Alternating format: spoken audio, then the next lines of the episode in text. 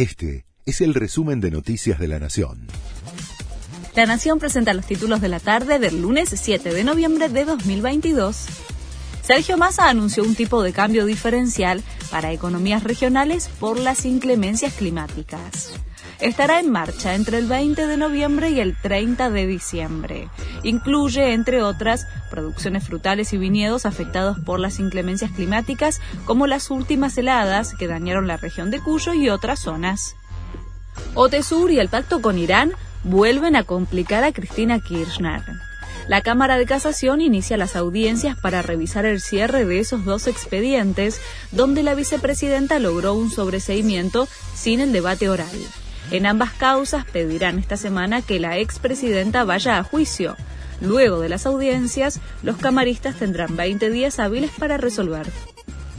El gobierno convocó a una reunión clave para evitar el paro de transporte.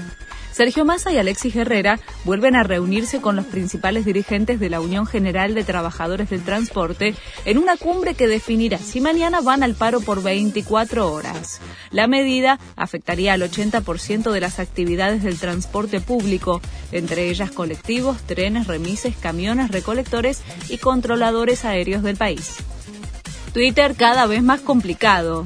Después de los despidos de más de la mitad de los empleados, el anuncio del cobro por la verificación de las cuentas y la incertidumbre sobre los contenidos permitidos en los posteos, las marcas más importantes comenzaron a suspender sus publicidades en la red social.